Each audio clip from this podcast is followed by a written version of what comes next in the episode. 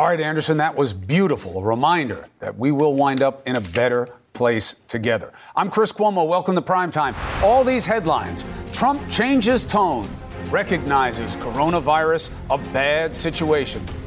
Welcome to the pandemic, Mr. President. That's all the time we need to spend on his change. Let's get to the realities on the ground. We have the governor of New York with what is and is not setting that state up for success in this war. New York is a metaphor for what's going to happen in the rest of this country. The governor's foreboding message for the president do something about capacity before our health system is incapacitated. Listen, we may be forcing ourselves deeper into isolation, and we should. But this effort, this war, may bring us closer together than we imagine. What do you say? Let's get after it.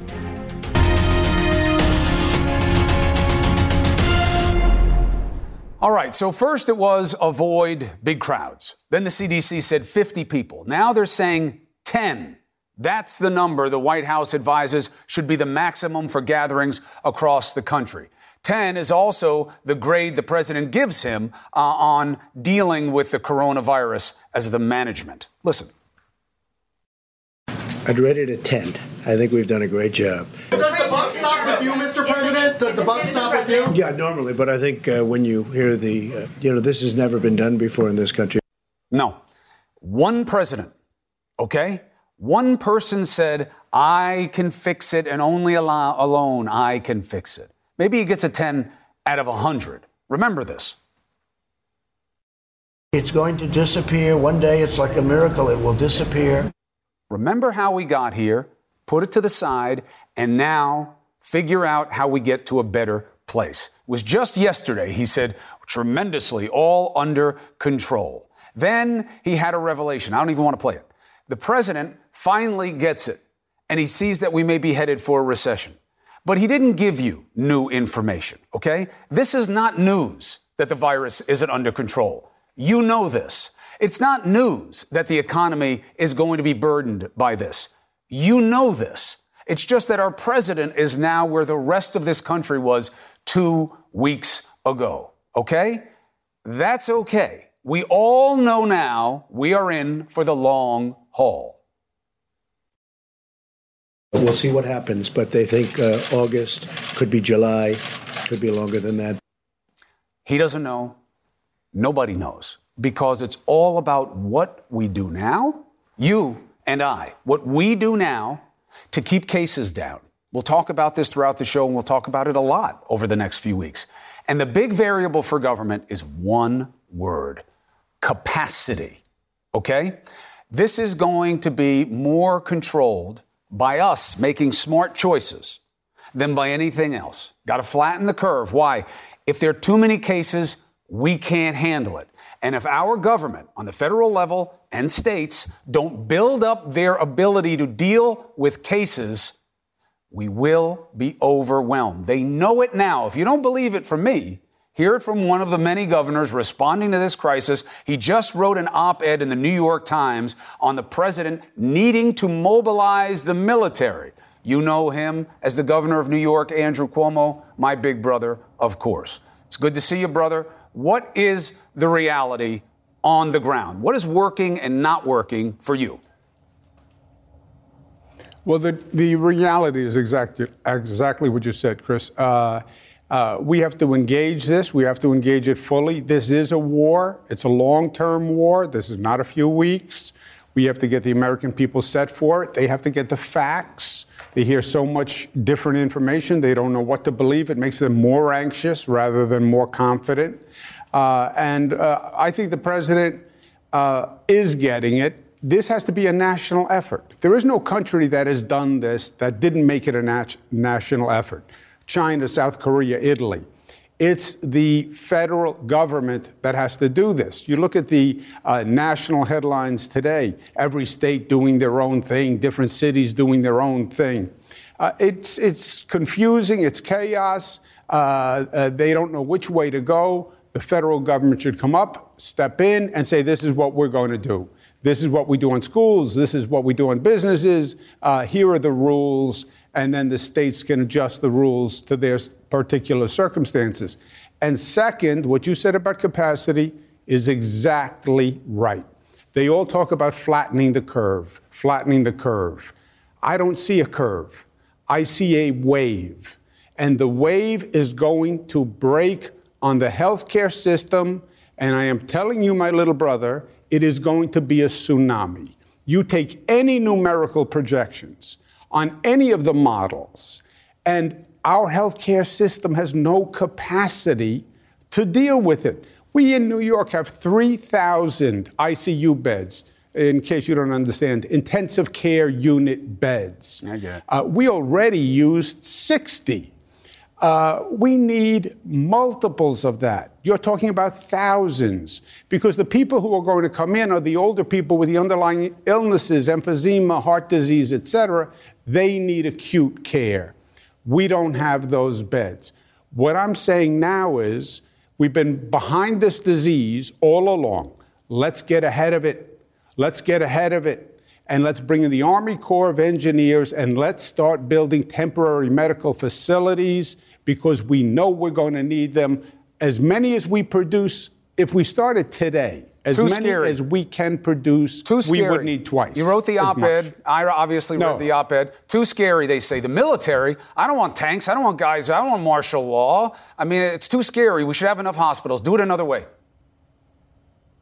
No martial law. The Army Corps of Engineers builds. I used to be in the federal government. I worked with the Army Corps of Engineers. They build bridges, they build airports, they're builders, they're engineers. Army Corps of Engineers, right? Look at the word engineers. They build. Let them come in, build with me. I'll find an old dormitory, an old nursing home. Let's convert it to a hospital.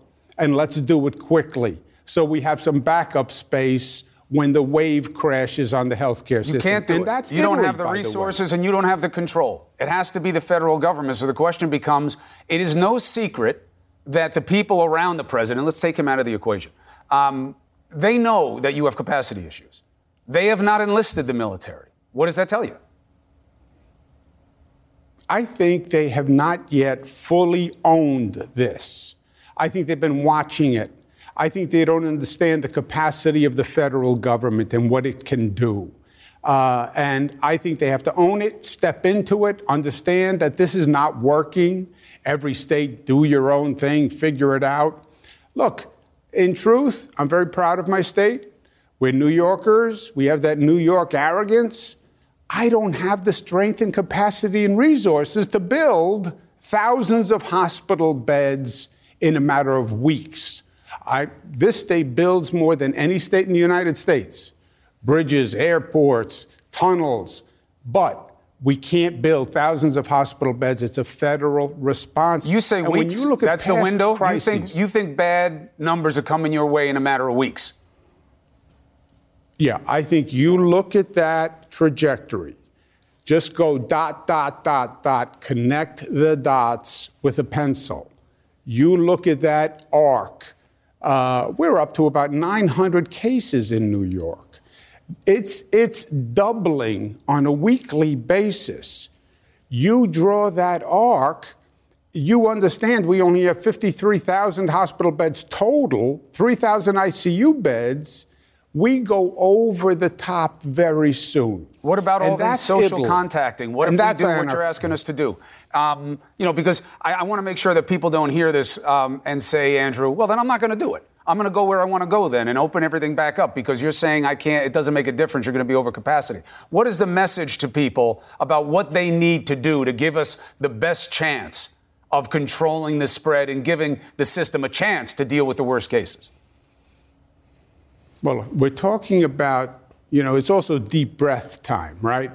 Because we have all this fear, all this anxiety. I think part of it is people hear so much information they don't know what to believe. Uh, and I think part of it that is they hear some federal officials say one thing, then they say something else, and that that adds to the anxiety. This is what go, is going to happen. The numbers are going to go up. We're going to run out of capacity on the ICU beds if we don't actually engage the Army Corps of Engineers, et cetera. And the disease is going to affect older people, immune compromised people, people with underlying illnesses. We have seven deaths. There's a common denominator older people, emphysema, heart disease, cancer, it's pneumonia. When someone is sick, they get pneumonia, they say, well, pneumonia killed them. Yeah, well, the pneumonia killed them, but by the way, they had cancer.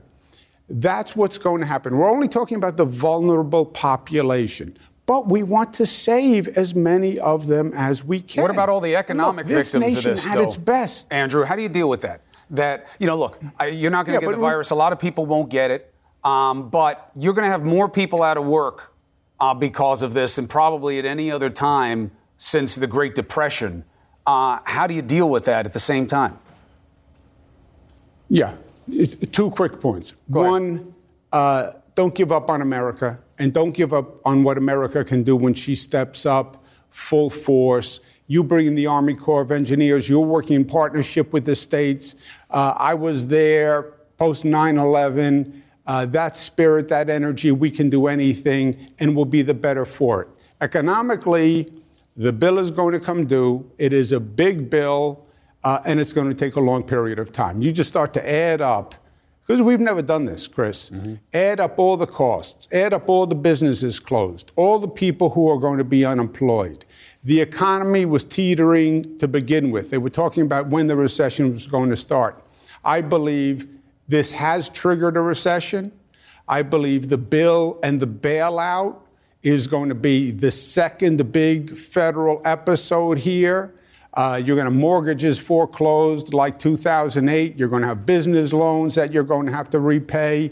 Uh, no, this is a deep, deep economic hole. You'll have businesses closed that never reopen, Chris.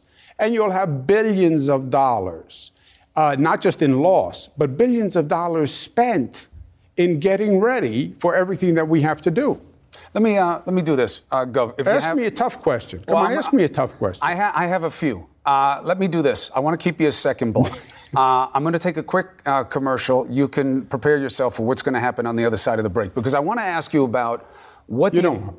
what the eventualities are. Let me just uh, take a quick break. I'm going to change the show because this is an important conversation. The governor's going to stay with us. Believe me, it's, it's harder for me than it is for anybody else. But we do have to understand well, where is the federal government in terms of giving him what he just asked for? Because other states are going to ask for it also.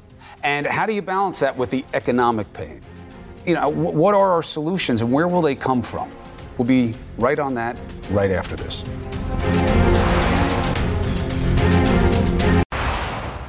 All right, a lot of eyes are on the state of New York right now because, you know, obviously uh, New York gets a lot of attention, but also it's a metaphor for what we're dealing with now and what the future may look like in big population centers. The governor, of course, is my brother, Andrew Cuomo. So uh, I don't want to talk politics about this, but, you know, you and the president go back and forth a little bit. He cleans it up later on in the press conference, but the substance of the back and forth uh, was about what needs to happen and who needs to do it.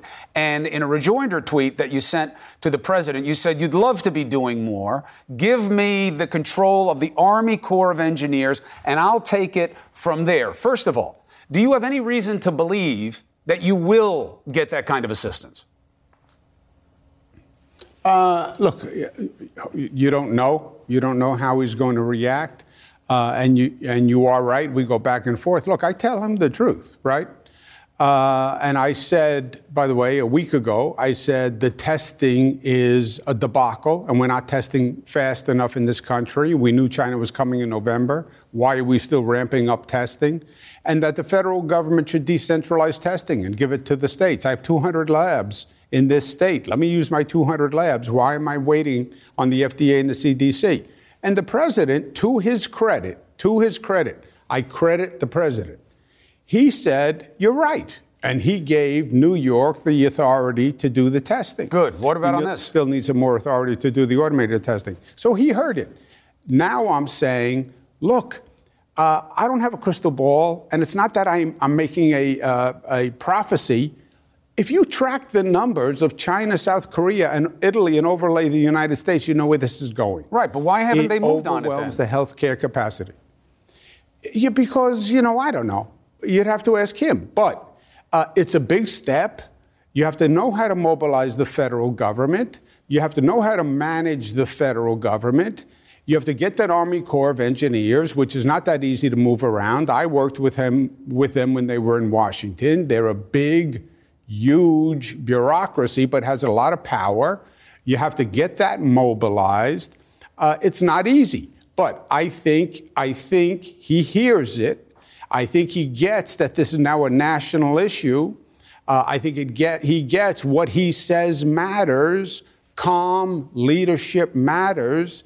That you're not going to assuage the American people by just saying, "Don't worry, don't worry. Take two aspirin and call me in the morning." That's not going to work. They need to hear the facts. They need to hear the truth. It has to be consistent. And you need the federal government to stand up and do it. What if they don't? And the mechanism is the Army Corps of Engineers. What if they don't? What if, if it happens? don't, We're not going to do it. I, we don't think the need is there. Uh, you've got a lot of facilities. You've got a lot of uh, different resources. You say it all the time. Use what you have. Then what? If they don't do it, uh, then then I'm on my own. But by the way, I assumed I was on my own from day one. But can you right? handle the capacity? Uh, this has not been an. Uh, I cannot create enough hospital beds in time. So then With what the happens? Army Corps of Engineers, we probably won't. We will have a shortage of ICU beds. It will be ugly.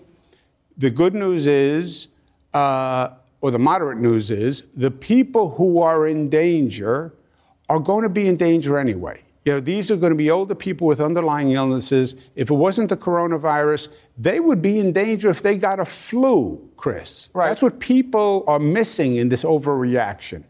But we won't have the intense ICU beds to take care of all the people who need it. More That's curfews. what happens on the worst case More scenario. restrictions. Shutting down the city. Like every day, I get like 500 people saying, I hear it's coming. There's going to be a federal shutdown of the entire country. New York City is shutting down. Uh, you're not going to be able to go on the roads, curfews. Do you have any reason to believe that you need to do any of that as of now?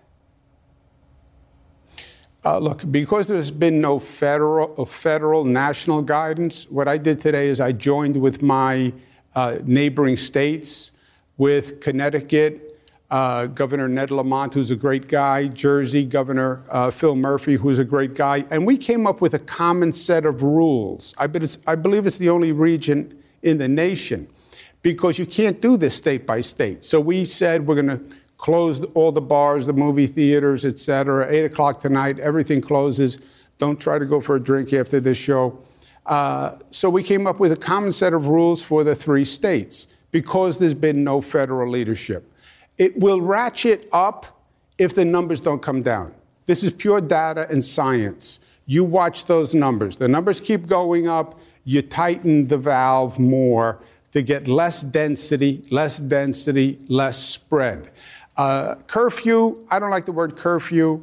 Dad tried to have a curfew for me. I never got past the resentment, but uh, I do believe you'll see more tightening problems, if the the way. numbers don't slow. Your problems with the curfew. It's the least of your Wow. problems, just so you know. I never You violated the curfew all the time, caused much pain, but that's a different story. I don't believe in rules. Governor Andrew Cuomo, I appreciate Yeah. you coming on the You show. I love you. I'm proud of what you're doing. I know you're working hard for your state, but no matter how hard you're working, there's always time to call mom. She wants to hear from you. Just so you know. Yeah, I called mom. I called mom just Not what she before I said. came on the show. not what By the said. way, she said I was her favorite. She never said Good news is she said you were her second favorite. Second favorite son, No. Christopher. We both know neither of us are mom's first or second favorite in the family. I can't believe you're lying to my audience. You've blown the credibility of the entire interview. I should have ended it before. Second favorite son. Oh, Listen to the Oh, I didn't hear words. Listen to Politicians the are very tricky. You throw a word Yeah. in there after the first time you said it, creates a lot of doubt. But I appreciate you clarifying. Not it. me. Straight across the plate. Stay strong. Straight across the plate. Stay strong. Stay for your people. And I appreciate you being here. I love you, brother. You too, brother. All right, so that is the chief executive of New York State. Look, it is not the most sanguine uh, perspective of that this is all going to be okay, it's all going to be okay. But I don't know that you want to be hearing that from people in charge right now when they don't know what's going to make it all okay. Not end days, but how long, what happens, what not. They don't know. So we go from a chief executive to our doctor in chief. Uh, will these new guidelines work? Any of the numbers they're throwing at us about how long and how many, is that science or is it suggestion? And these myths that are popping up online about how to get it and not get it and what's happening. Dr. Sanjay Gupta will set us straight to the best that we can on the facts as available next.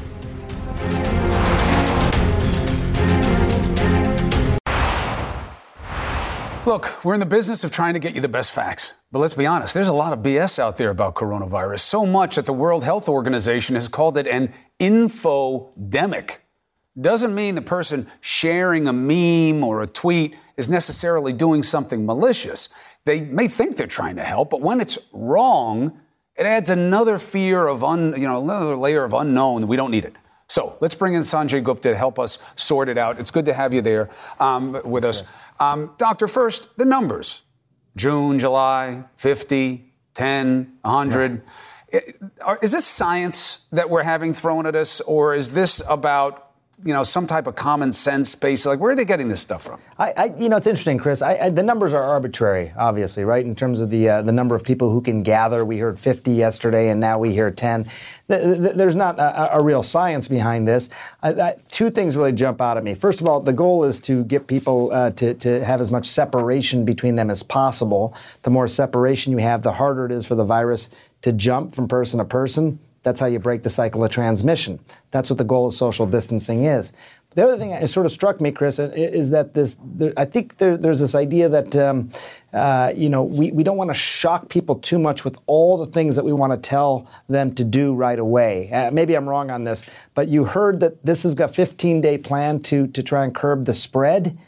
But in two weeks from now, 15 days from now, my guess is we're going to hear from Dr. Fauci again, who says, look, uh, we're reassessing and we think we need to get more stringent now on these things. So maybe they should do it all up front. That would make the most sense. But I think they're trying to do this balance between public health utility of these uh, social measures and trying to get the messaging right around this, Chris. If we had said we're going to suspend the NBA a month ago, I think people would have gone crazy. It made more sense probably mm. to people at the time that it happened. There's also economic consequence. Sure. Uh, the longer this goes on. But then with the kids, you know, they say let's do two weeks with the social isolation, but the kids are out of school uh, here in the New York area until like April 19th or 20th, and they're saying maybe the 30th.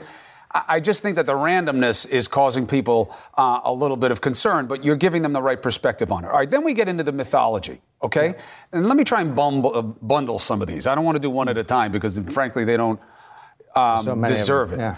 Uh, drinking water every 15 minutes will flush the virus down. Gargling with garlic or salt water will kill it.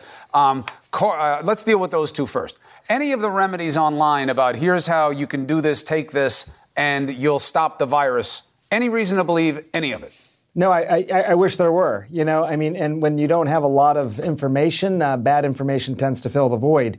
Uh, there's, I've seen these home remedies. You know, the drinking the water, the the gargling with garlic water. Some of that can help ease the symptoms that people have with sore throat, for example. But the virus itself is not going to be killed by that, and that's important. I mean, this is a new virus, and I, you know, we want obviously to try and find a good therapeutic for that.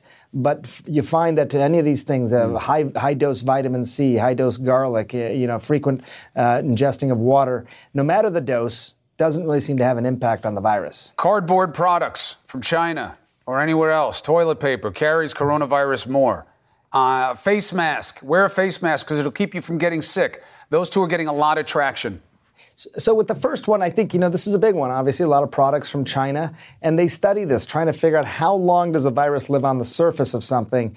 And you know, I've talked about this, Chris. There are some surfaces where the virus can live quite a long time, uh, even up to days. It doesn't mean that it's necessarily still pathogenic, able to cause disease, but it can live for days uh, on, on these uh, surfaces. Porous surfaces like cardboard, not so much. And then through the shipping process, it's actually a pretty fragile virus, thankfully. So it doesn't really survive Good. that shipping process. I want to clarify something on masks, though, because this is this has been one of the, the most common questions we get. Two types of masks: the surgical mask, you tie it around the back of your head, and then there's the N95 respirator mask. Fits very tight on your face, has to be fitted. Uh, the surgical mask is not going to protect you against the virus. If you're sick you can wear a surgical mask to prevent you from push, pushing respiratory droplets out into the air. The N95 masks, the ones that healthcare workers uh, wear, can help, you know, prevent you from uh, absorbing these respiratory droplets and, and, getting sick. Very difficult mask to wear. I mean, I've worn these masks. You, you can't walk a block without getting winded. It's very challenging And also, as we've talked about a lot, uh, Chris, the healthcare workers need those right now. Mm. So I, I, would not uh, rely on masks. If this thing is circulating in the community at some point and there's recommendation for N95 masks, perhaps we're not there yet. Like you said, you want to overwhelm everybody with everything at the same time. Let's leave the myths there. Uh, those are a lot that are all over the place online, right. getting thousands and thousands of retweets. Sanjay Gupta, thank you so much. I don't know how you're keeping up the energy, but thank God you can. Be well. Appreciate it, brother. Thank you. You know, maybe part of the explanation is uh, hard times make strong people. Uh, and maybe that's the key. Sanjay's been around a lot of this. He's so dedicated. It's made him strong. How about the rest of us? Can we do it? Think about the three letters that round out American. Can. I have the perfect guest to launch this new series we're going to do during this. We got to look out for Americans, people who are making a difference, helping us through this. I have a crisis warrior, America's Chef Andres. Next. Got to be on the lookout for Americans. Think about it. The very word embedded within what defines us as a nation is the fact that we can. We can get through it. We can help each other. We can put forth positive change and even kindness in the process. My next guest is about all of that, and he's done it all over the world. You know him as Chef Jose Andres. It's good to see you, my friend. Good to be here with you. So I just had my brother on. You know him. Uh, he's the governor. He's talking about what he can do and what he can't, what the federal government will do, state government will do. Now we know there's going to be a hole. The private sector. When we look at the people who need to eat, closing schools creates problems, but people don't know what you know, which is so many kids go to school not just to learn, but to survive and eat. And we don't know how they'll get fed now, Chef. What do people need to know? Well, uh, they need to know that a lot of things are happening already. We have something called the school lunch program mm-hmm. uh, through the USDA, and over o- almost two weeks ago already, the governor of California announced that even if the schools close, they will use the schools as community centers so the children can be getting that meal, that breakfast. This is happening all across here in Maryland, in Virginia, in San Francisco. The school systems, they are going to prove to be a great way to make sure that children that come from, you know, poor neighborhoods, uh, low income families will be fed in this crisis. But we are only at the beginning. But I love at least what I see. We are putting good ideas at the service of the people. So you believe this is an unprecedented emergency, and you believe it's all hands on deck. You are in the restaurant business, obviously. You guys are going to get hit very hard. Uh, what do you want people to know about the toll this will take on the industry? And what do you want the industry to know about how it should respond? Listen, uh, already uh, restaurants are closing. I closed my restaurants. I I was there today. I cannot believe 27 years after I opened my first, the restaurant is closed. But we're going to be we're going to be in, in, in a bad shape. But if we come together and we get help, hopefully from Congress, from the White House, to take care more than 10% of, of American workers, they are restaurant people. They are food people. We need to make sure that we take care of the people that feed America in the good times, but especially now that many restaurants are being shut down. But here is what I need people to know. The food people of America, we are going to come to help America in this difficult time. Uh, tomorrow, some of my restaurants in Washington, D.C., in New York, in Virginia, in Maryland, we're going to be opening during four hours between 12 and 4, 12 and 5. And we're going to start doing what we call community kitchens. People are not coming to the restaurants to enjoy themselves anymore if people are in need of food. Well, because they don't have money. Well, because uh, it's elderly people that they are afraid to go maybe to a supermarket crowded with people. I want to test what will be if this gets any worse to have community kitchens in actual restaurants that will come to the aid of people in need of a plate of food. Restaurants should charge, but I want people to know. In my case, in my restaurants, if people have a problem, hey, we pay it forward. They can pay us later in the future. Now we need to be here for the American people. And this is used to show one of the many ways that we should be thinking in the weeks to come as this gets worse and worse, how we can be together feeding America. How do you, what do you say to people to invite them to come? Uh, this is new for a lot of people, like in New York City. There are going to be a lot of families uh, who may be struggling uh, to figure out what to eat, and they don't, they're not used to having to ask for a meal. So listen, uh, I, I, many things are happening. Obviously, at the private sector, we'll do what we can to be part of the solution. But we have, for example, the Capital Food Bank here in Washington, D.C., the executive director, Radha Muthiah, was talking to her yesterday. They are already doing boxes of food that they can be giving to families for having enough food for one week at a time every single food bank in America. They're going to be very busy in the weeks to come. It's good to have them uh, uh, there ready. Uh, restaurants, NGOs, big and small ones, all together, we're going to have to be coming with this plan to cover all the blind spots. World Central Kitchen, we're going to be opening our own kitchens. We already were today in Arkansas, in Little Rock. We're going to be in New York, in Bronx. We're going to be in Virginia, Maryland, uh, Washington. We're going to be in Oakland. Remember the World Central Kitchen for the last three, four weeks. We've been fighting already coronavirus. Uh, World Central Kitchen team members were in Yokohama feeding the cruise ship. Uh, I was, I just came back from Oakland where my, my teams at World Central Kitchen were feeding also the Princess cruise ship right in Oakland. We are going to have to be ready. We're going to have to adapt. We're going to have to work together. And World Central Kitchen is going to come up with a map at wck.org where we're going to show what we do, but also we're going to be showing what our partners do. And more important, what anybody else is doing in terms of feeding. We have to have a master plan. We have to be clear who is feeding America. And as we go day to day, week to week. I hope we together we can be covering any blind spot that we may find where people need food. World Central Kitchen, the People Food of America will be there to provide that plate of food. WCK.org. You can go there and see where Chef Andres and all his partners uh, will be. You let me know when you're going to be here in New York and you want me to see what the need is and how it's being met. I'll be there with the camera. We'll tell the story uh, to people about how this country is coming together. And as always, this is why I love you. You are a beautiful man who cares about the right things for this country. Thank you for helping. Uh, thank you for having me. And it's not I, the person, it's we, the people. Together, we can make this happen. Together, we can achieve that horizon of hope that we are looking for. Beautiful, beautiful words, and thank you, Chef. So uh, that is the beauty of it right there. That's what American is all about. And sure, you know, Chief Andre, uh, Chef Andres is a big shot. We're going to give you people who are doing this all over the country in their own ways, small, uh, discreet. But we will see the best of people in the worst of times. I guarantee it. He's the perfect way to start off this new series. Now, he also gave you a huge hint about what the closing is about. We, the people. He puts the we before the me.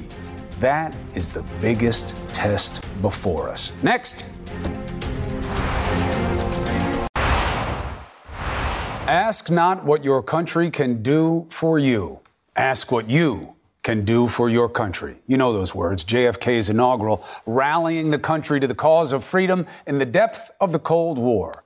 Well, we are in a war once more, and like then, the unknown, the anticipation of what may happen, has us not just cold, but frozen. And our president now has no such soaring rhetoric or even an apparent grasp on the reality. But you now know Trump cannot fix this.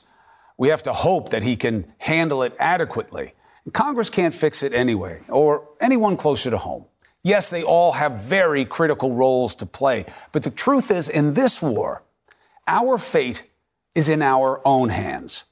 I know it seems like all these restrictions on us prove that we are losing the war, must be bad against the virus. The truth is the opposite. This is our blockade. This is our best defense. It's a simple logic play. If you can keep people who have the virus from spreading it, the best way to do that is what? Limit interactions, right? Then they who have it can get better without creating more cases. And that will help us with this capacity problem. It will give the healthcare system a better chance of dealing with flow. All right? Then comes the biggest unknown in this situation. We can only win here if you and I are able to surrender the me to the we. It does not happen if you contest the reality out of personal convenience. We'll call that pulling a Trump. He knew this was serious and only going to grow, but he tried to play you when it started. And again, when you have 15 people, and the 15 within a couple of days is going to be down to close to zero, uh, that's a pretty good job we've done. I don't know why he said it, but he knew it was wrong right up until yesterday. It's something that we have uh, tremendous control of. Only now is reality forcing him to stop lying. If you're talking about the virus, no, that's not under control for any place in the world. All right? Look, he spread his lies up until now, hoping to do what? Keep his election hopes up. He spread so much BS, that alone could explain the recent run on toilet paper. Look, you know what he's about. You know what that's about. This really is about us. We're going to have to decide what happens here and for how long we have to fight. And you know, there is something ironic about what's being asked of us if you think about it. We all spend so much effort creating lifestyles where we do what? Never leave the couch, right? You don't have to leave the house to do anything you want to do. We text, we FaceTime, we have chat apps, online gaming. My son Mario plays Fortnite with kids all over the country, never leaves his bed. My daughter Bella is a TikTok machine. Now her sister Cha Cha's right on her heels. They shop all over the internet. It's all delivered to the door. Their Amazon Prime boxes all over the damn place. Grubhub and new apps every day that deliver exotic food I've never even heard of all over my house. How many brag about countless hours, days binging on limitless series that you don't even remember a month later. Now, you're being asked to do basically that, and you're freaking out. Come on, man. A generation or so ago, they were called to a war that took them to hell for years. They signed up in waves to serve. They lied about their age. They lied about their health to get a chance to make a sacrifice for this country. You are being asked to stay on the couch. Like the meme says today, and Rosie the Riveter said during World War II, we can do it. But it's not just the practical, is it? It's the potential. We're worried. And you are right to be worried about what's to come. For all the qualifiers about who's most at risk, any of us could get it. Any of us could spread it, suffer. Maybe it doesn't end. Maybe not for a long time. This is heavy stuff. It scares me as a parent, man. I'm worried for my kids. And I'm seeing them be worried. I am having the same conversations with my family that you're having with yours all over the country. We don't know many of the answers about this virus, but we do know what matters most. I took a video at home this weekend to remember what we're living. Take a little look. You got to care about people, yeah. right? And that you can't be having stupid petty fights when, you know. Like other, like, important things. That's right. And what matters most? Family. Family, right? And we say that all the time, right? Grandma says la familia. But it reminds you that being together is good, right? And to remind yourself about how precious what you have is, right? He was nervous. He's watching the news. He doesn't know what's going to happen. He's worried about it, worried about school. I get it. We all get it. But if we can surrender the me to the we, to be the patriots we love to say when we wave our flags and put them on our cars and avatars, if we stay informed and stay together by staying put, we'll get through this. And I'll tell you what, we're going to know more about ourselves and the family of America than maybe ever before. JFK once put it to America in a way that matters as much today as it did then. Ask not what this country will do for you with coronavirus. Ask what you can do for the country. And the good part is, you already know the answer. So let's get after it. Now, on that positive note, I got some great news that will hopefully uplift during the scare.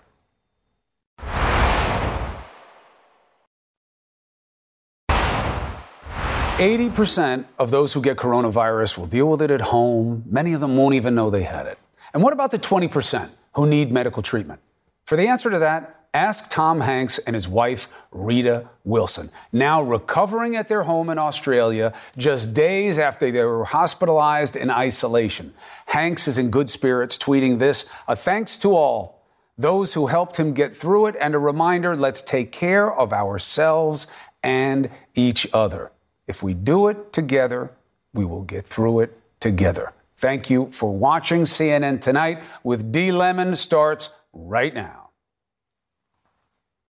Quality sleep is essential, and that's why the Sleep Number Smart Bed is designed for your ever evolving sleep needs. So you can choose what's right for you whenever you like. Need a bed that's firmer or softer on either side? Helps you sleep at a comfortable temperature, quiets their snores. Sleep Number does that. Sleep better together. JD Power ranks Sleep Number number 1 in customer satisfaction with mattresses purchased in-store. And now, save 50% on Sleep Number limited edition smart beds for a limited time. For JD Power 2023 award information, visit jdpower.com/awards. Only at Sleep Number stores or sleepnumber.com. I'm Dr. Sanjay Gupta, host of the Chasing Life podcast. In honor of our 10th season, we want to hear from you. Leave us a message at 470-396-0832 and tell us how you chase life. It could be used on an upcoming episode.